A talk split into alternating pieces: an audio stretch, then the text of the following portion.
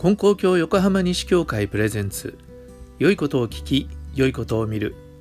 月水金とお届けしています。皆さんこんにちは。このポッドキャストでは金光教の新人をもとにした幸せな生き方を提案しています、えー、今日は新シリーズ僕の深夜特急第1回です。沢木幸太郎の深夜特急が好きだって話をたびたびしていますけれども、まあ、それをちょっと取ってですね今までしてきた旅行の話をしてみようかなと思ったんですがでもどうですかね皆さん。聞きたいかどうかっていうのはちょっと分かんないですけどもう面白くなかったら面白くないって言ってください。すぐに打ち切ります。え僕が初めて外国に行ったのは1992年1月でした。え行った先はフィリピンです。でこれは根高教平和活動センターという東南アジアの子どもたちの、教育支援をしているボランティア団体があるんですね。でそのツアーに参加しました。マニラ NGO との交流親善施設団というツアーでした。誘ってくださる方があって参加したんですがフィリピンという国の人々が抱えている問題とか貧困とかそういうことっていうのはあんまりよく知らなかったんですね。でも貧しい国である貧しい人たちがいるそこに支援をしているという、まあ、それはあの聞いて知っていたことなんですが実際にそこに行って現地の活動を見てそして現地の人たちとま交流しようという、まあ、そういう趣旨のツアーだったんですね。ただこのツアー高齢の信者さんたちが参加されるっていうこともあってえー、非常に何て言うんでしょうね、まあ、僕からしてみるとちょっと豪華な感じのツアーでした。宿泊したところがですねマニラホテルという高級ホテルでした、えー、すごい天井が高いロビーで、まあ、伝統のある建物らしいんですけどね。でもちろんプールもあって。で僕ら乗るバスは、まあ、日本の観光バスが、えー、中古のものが向こうに行ってるものでしたけども冷房付きのねあの立派なバスでしたでそのバスに乗ってで食事も結構ねあの主催者が気を使って、えー、日本食でなんかねすごい立派な天ぷらエビの天ぷらを食べた記憶が、えー、あるんですけど寿司刺身天ぷらみたいな、えー、そういう食事を食べさせてもらいましただから本当に豪華なねツアーだったんですね。日本人のツアーって言えばまあそういうもんだったんだろうと思います。ただ僕らの行き先はいわゆる観光地ではなくてスラムだったんですね。もう本当に貧しい地域に、まあ、そのバスが入っていくんでちょっとなんか心苦しい感じがしたのを覚えています。で行った先がですね今はもうなくなってるんですがスモーキーマウンテンと呼ばれる地域でした。スモーキーマウンテンっていうのはもう大きなゴミの集積所なんですね。マニラ中のゴミがトラックでどんどんどんどん運ばれてきて捨てられていくという。もう本当に何て言うんでしょう。山なんです。大きな。でその積み上がったゴミがこうメタンガスをね出してで自然に火がついてで煙が出てるんでスモーキーマウンテンっていうんですけどなんかねあの本当ゴミ捨て場みたいなイメージで言ったら全然違うんですね。活火山って感じの大きな山というか丘でした。でその周りに、まあ、粗末な家を建てて貧しい人たちが住んでいるんですね。でその時にもう本当にあの簡素な家だからもう台風が来るともう全部吹き飛ばされるっていうんですよね。でガイドの方がそれでも2時間もするとみんな戻ってきてえー、建ててまた住み始めるっていうそんな感じなんですって。もうなんか簡単に言ってたんですけど、まあ、それだけ粗末な家に住んでいると。だから子どもたちもね教育を受ける機会がないわけですよね。で大人も仕事があればいいんだけどない時もある。そうすると生活がねすさんでいくっていうそういうあの生活が崩壊するリスクっていうのはすごく高い地域だということなんですね。でゴミの山っていうのはゴミの山なんだけどでも貧しい人にとっては宝の山宝の山は言い過ぎだけどお金になるものもあるんですよね。だからそこから金属とかを拾ってきてそれでリサイクルの業者に売ればそれが少しのお金になるというそういうことがあるんです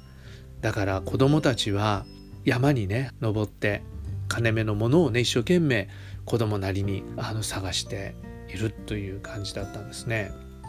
だけどそれはすごく危険なことでゴミを捨てに来たトラックにひかれて死んでしまうというようなことは日常茶飯事のようでした。それともうね何て言うんでしょうすごい誇りとその悪臭で本当びっくりしました。その中を歩いていったらもう本当にねその匂いに驚いたしそれともホテルに帰ったらもう髪の毛がバリバリなんですよね。その埃が自然に頭について。それでもうバリバリになった頭をまあシャワー浴びてあの洗ったんですけどでもそこに住んでる人たちっていうのはそんなことできないわけですよね。水道もない電気もないそういうところですから。あの体を洗うシャワーを浴びるなんていうこともそんなにできることではないんだろうなと思います。でそういう空気も悪いところですからあの呼吸器のね病気になる人が多い特に子どもたちはそういう疾患をね持って、えー、で命を落とすということにもなっていくという話を聞きました。まあこれも30年も前の話ですから今どうなってるのかっていうことはまたちょっと別のことですけどね当時はそういう状態だったということなんですね。でそういう劣悪な環境にある子どもたちに教育の機会を作るそれと仕事がねない女性たちに職業訓練を行って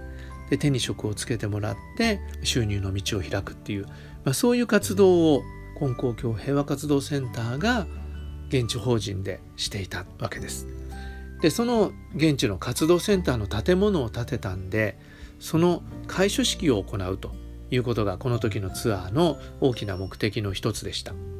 でその開所式は金光教の儀式で行われたんですね。それでその時にご本部の偉い先生が挨拶をされたんですが教祖様の教えを引用してお話をされたんです。天地の間の人間には他人はないんだみんなが神の子同士なんだ教祖様は人が助かることだけを願っているというふうにおっしゃっていたというようなことをまああのスピーチで話されたんですね。でそういうことっていうのは理屈というか教えとして僕も頭に入ってるんだけどそれをねその本当に貧困の現場大変な難儀を背負った人たちが生きている場所で聞くということがもう何て言うんでしょう。それは本当初めての体験だったからもうすごい胸に迫ってくるものがありました。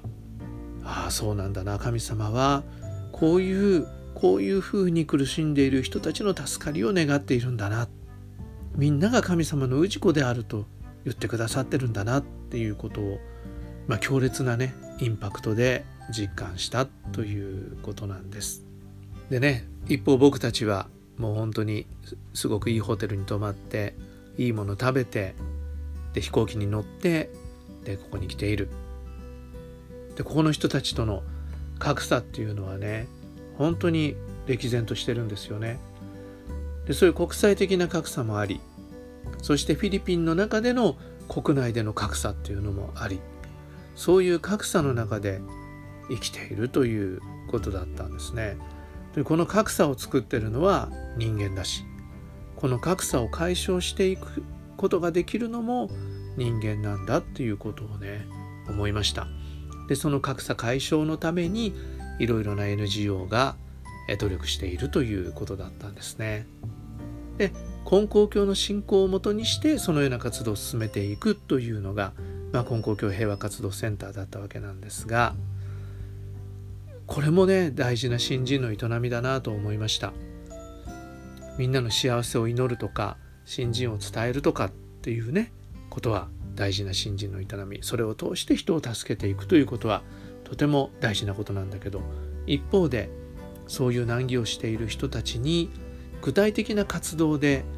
助ける働きをねしていくっていうことはとても大事だなということを、えー、思わされた旅でした、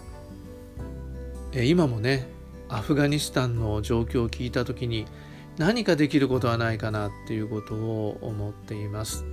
何かアイデアのある人を教えてください。こういう旅行の話どうでしょう皆さん。聞きたいですかね。あの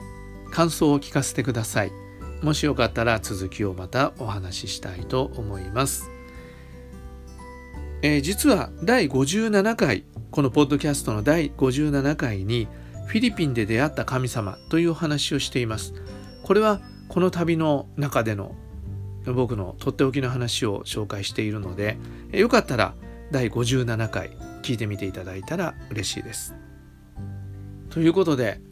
えー、ちょっとなんかあんまり上手に話せなかった気もしますけれども旅の話少しずつしてみたいと思っています、えー、感想やリクエストお聞かせいただいたら嬉しいです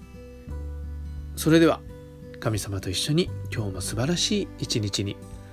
次回の配信もお聴きください。